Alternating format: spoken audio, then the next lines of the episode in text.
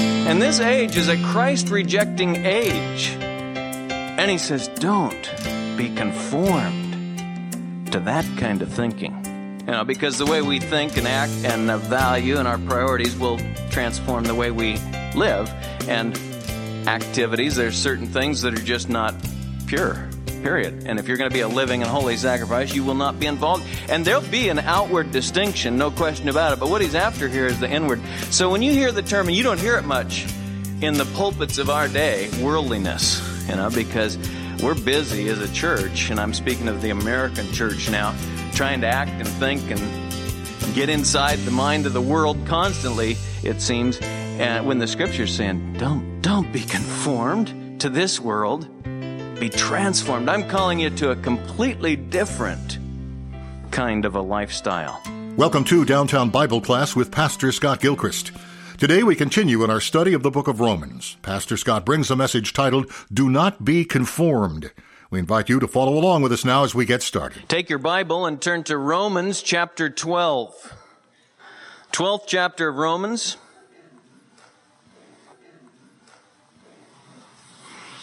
11 chapters of what God has done. Only after 11 chapters do you come to this 12th chapter where he tells us what we should do in response to what he has done. First, doctrine, then duty. First, what God has done, then what we should do. I urge you, therefore, brethren, by the mercies of God to present your bodies a living and holy sacrifice, acceptable to God, which is your spiritual service of worship. And do not be conformed to this world, but be transformed by the renewing of your mind that you may prove what the will of God is, that which is good and acceptable and perfect. God's truth, and I'm thinking now of the first 11 chapters of Romans. God's truth is never meant to merely be data or even knowledge. It's always meant to transform our lives, to change the way we think, our values, our priorities, and hence the way we live. And I don't use those terms uh, always and never lightly when I say that.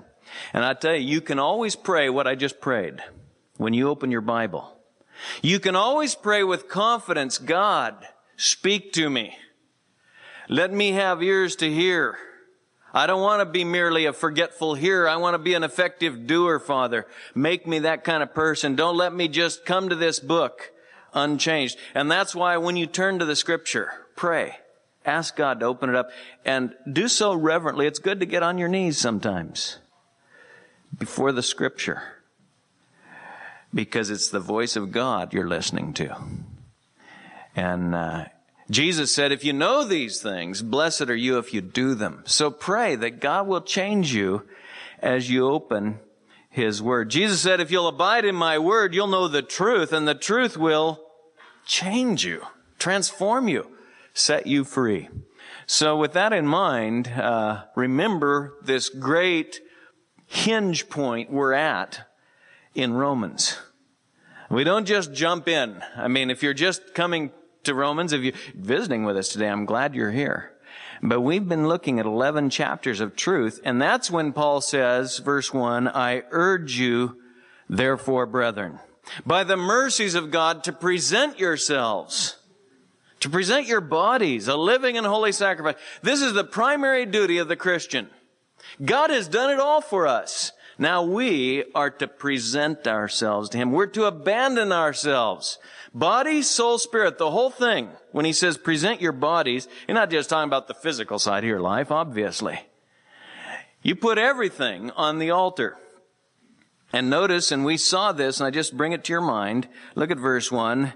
We're to be a living and holy sacrifice. It's an ongoing thing. It isn't just a one point in time dedication, though it usually includes that. But it's an ongoing, it's a living sacrifice, and it's to be a holy sacrifice. We are not only declared righteous because of the blood of Christ, but we are called to a life of holiness. And it won't do to speak of giving your life to Christ if you're living in impurity. No, to follow Jesus Christ is to follow the pure one. And we're to be living and holy sacrifices. And uh, we saw, look at verse 1, that this is well pleasing to God. This is acceptable. Now, that word acceptable is well pleasing. It's a strong term. God is pleased. It's a fragrant aroma to Him to have Christians' lives given over to Him. And as I said last week, this call is to those who know Him. The call, if you don't know Christ, is to come to Christ. It's to believe in the Lord Jesus Christ. But knowing Christ, the call is to present yourself a living and holy sacrifice.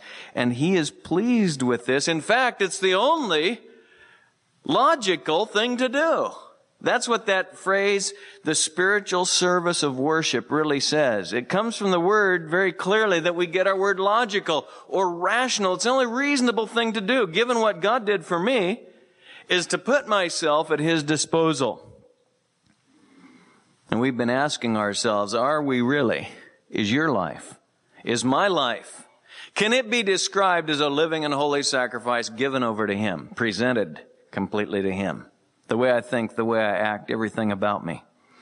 And that, of course, is the real foundation. Look at the last word in verse 1. That's the real foundation for worship. Worship is consecration to Him. It is putting ourselves at His disposal. That's when we can really worship Him. That's what God desires. He's looking for that kind of worship. He seeks worshipers who worship Him in spirit and in truth. Now, I asked last time, what does that look like in life? And you remember we looked at, at, at one in Philippians 2, Epaphroditus, whose life was, was given over to Christ, and he risked his life, he risked his health, he risked everything for the cause of Christ. And then we just kind of looked, there was a cluster of examples there. Timothy, who didn't seek his own interests, but sought the interests of Jesus Christ. Paul said, I don't have too many like that.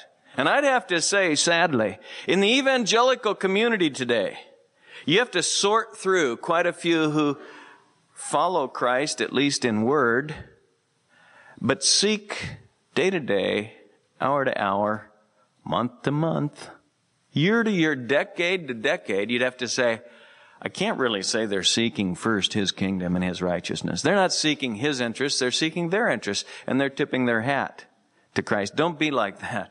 Don't be a mediocre Christian. Resolve to be like Timothy. Or Paul who said, I'm pouring my life out like a drink offering. Or of course, the supreme example we saw in Philippians 2, the Lord Jesus Christ himself. Have this attitude in yourselves, which was also in Christ Jesus, who although he existed in the form of God, did not regard equality with God a thing to be grasped, but he emptied himself and took on the form of a bondservant and was found in appearance as a man, and he humbled himself to the point of death, even death on a cross. That's our example. He is our example.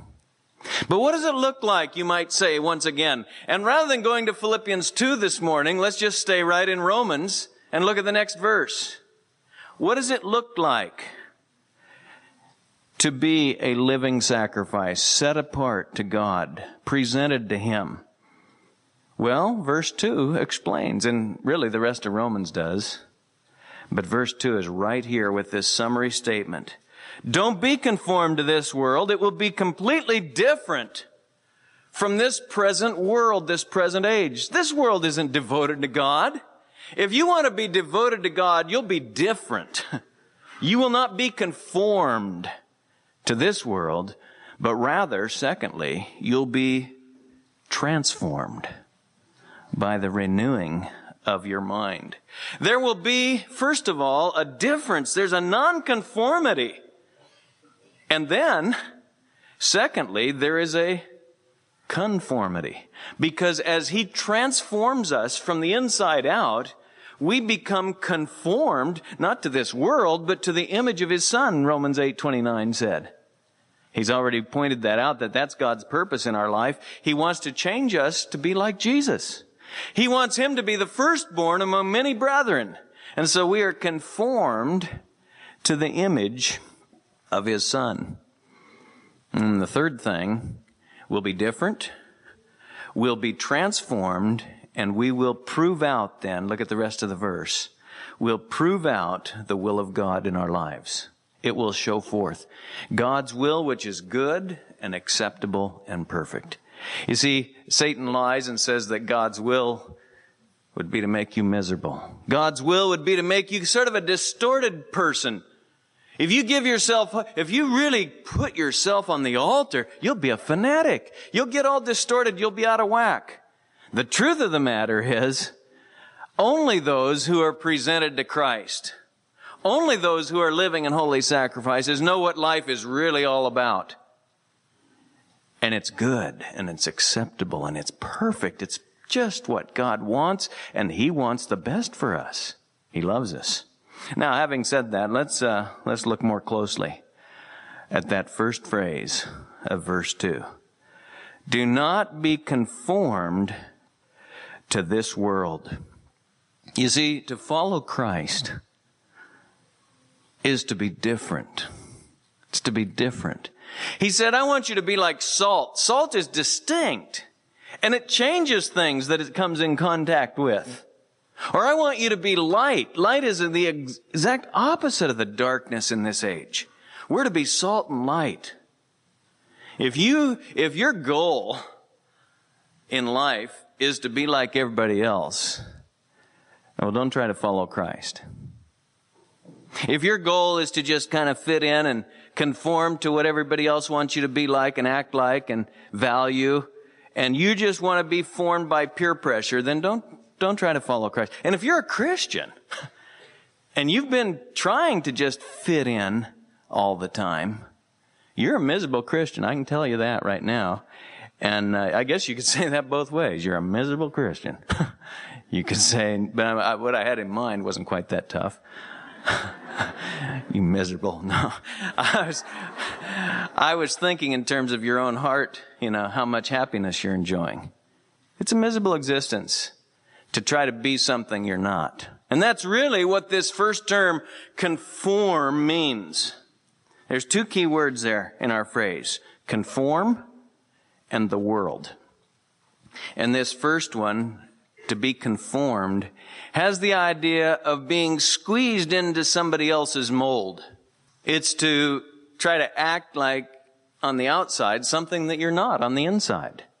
And when a Christian, a new creature in Christ, hangs out with the world, tries to act like the world, think like the world, talk like the world, value things like the world does, he's trying to be something he really isn't. And he's miserable. J.B. Phillips uh, translates this verse, don't let the world around you squeeze it into, squeeze you into its mold. And that's a good translation of this phrase. Uh, to be conformed is to be formed by the outward, your peers, your circumstances, you know, and just kind of, and that's the way the world lives. That's the way people without Christ, they're pretty much in bondage that they don't even know it. But we're not to be that way. We're to be transformed from the inside out, metamorpho, oh, metamorphosis.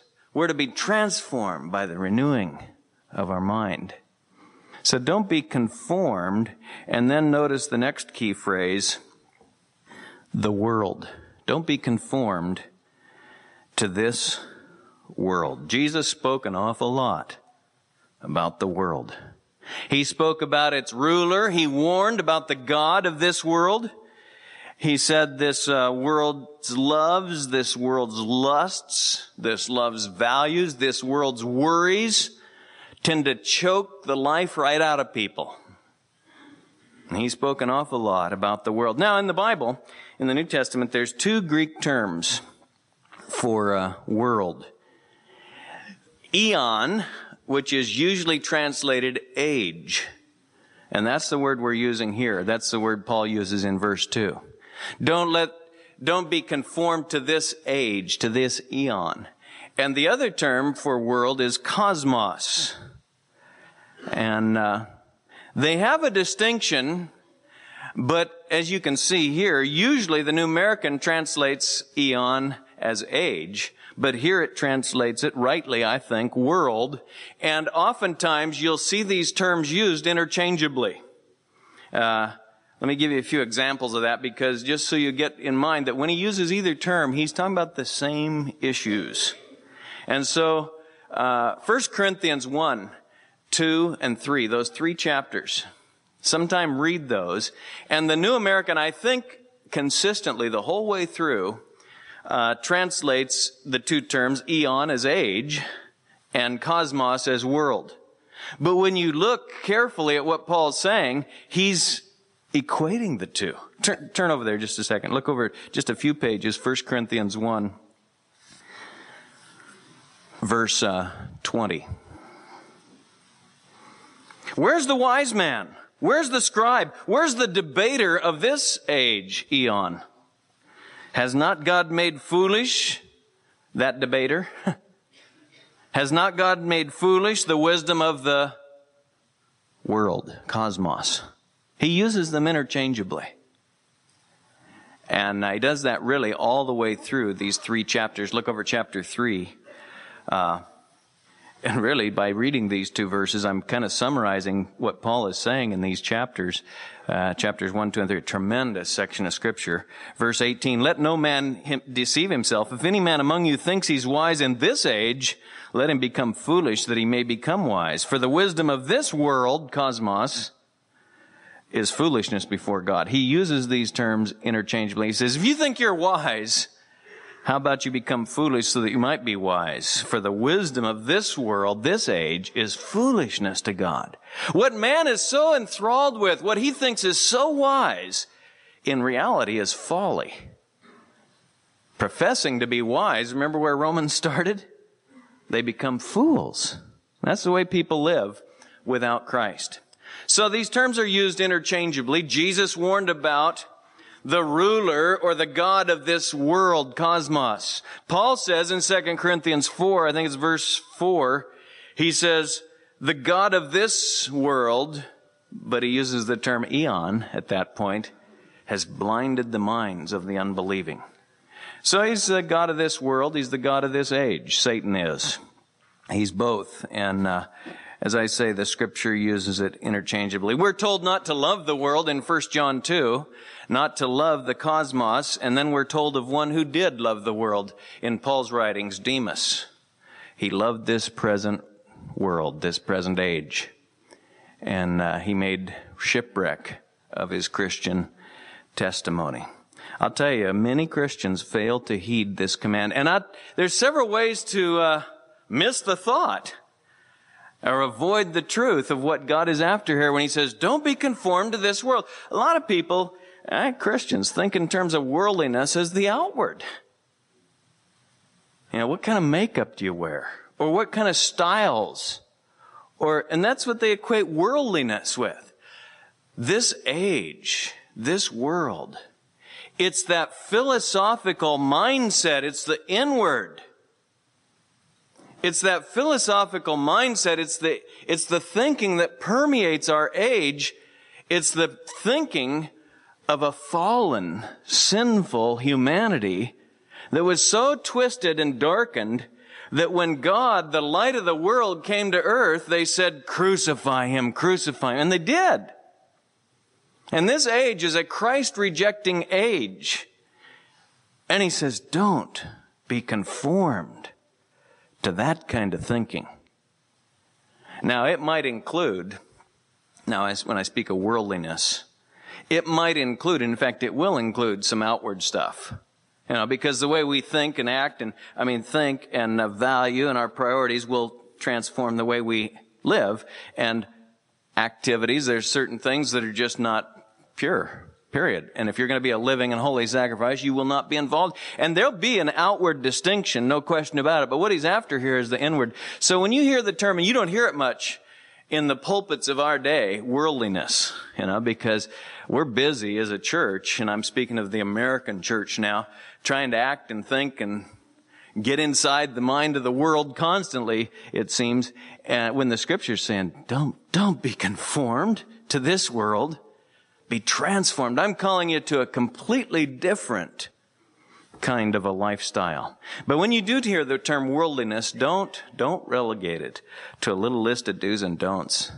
Some of the most worldly Christians have their little list of do's and don'ts in order on the outward stuff, but they're just captured by materialism, just like the world is. They're just captured by their career. They're just captured by pleasure seeking. How many weekends can we get to the second home or the third home? You know, how many new toys can I, there's all kinds of ways to be just like this world in its thinking. This is the only life you've got. You better enjoy it. And still have your little list of do's and don'ts in fine order. So I want to make that clear. Then let's look at the scripture. And I, I want to put it this way. Six reasons why you and I should not be conformed to this world. As if Romans 1 through 11 isn't enough, you know, because that's what he said, right? Verse 1, he says, I urge you therefore, brethren, by the mercies of God. If that isn't enough, what God has done for you, I mean, that should be enough.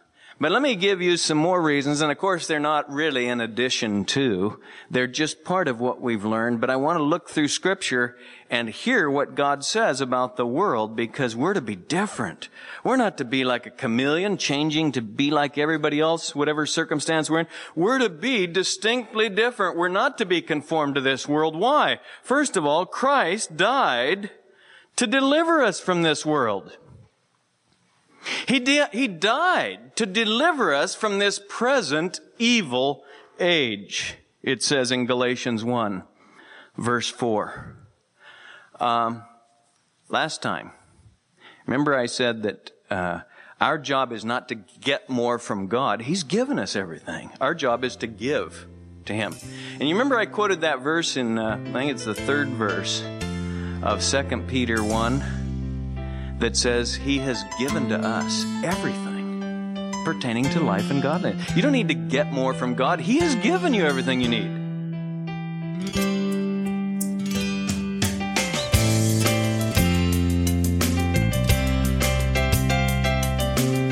You've been listening to Downtown Bible Class with Pastor Scott Gilchrist. Please stay with us. Pastor Scott will return in just a moment with a preview of our next broadcast. Today's program was titled Do Not Be Conformed, a message from our series in the book of Romans. If you missed a portion of the message heard on the program today or you'd like to share it with a friend, head on over to downtownbible.org. A free copy of today's entire message is available there for you to stream or download at your convenience. We're excited to announce that Downtown Bible Class will have a new name beginning in April. The program will be called Abide in the Word with Pastor Scott Gilchrist. Same Christ centered teaching, same music, same announcer, same times, and radio stations. Our new website will be abideintheword.net. Our listeners will have the same access to listen, download, or connect via podcast. Why not head over to the new site and check it out? There'll be access there to the entire archive of messages from Pastor Scott, easily searchable and accessible for your use. Again, that's abideintheword.net. We're thrilled to announce the publication of a new book written by Pastor Scott Gilchrist. It's called A Brief Exposition of Romans. It's a 266 page chapter by chapter commentary on Romans that we're sure will enhance your understanding of this critical book in the New Testament. The book is available online at Amazon, Barnes & Noble, and most other online booksellers. But during our study of Romans, we'd like to send you a copy as a thank you for a gift of any amount to the ministry of Downtown Bible. You can find us online at downtownbible.org or by mail at P.O. Box 19191, Portland, Oregon 97280.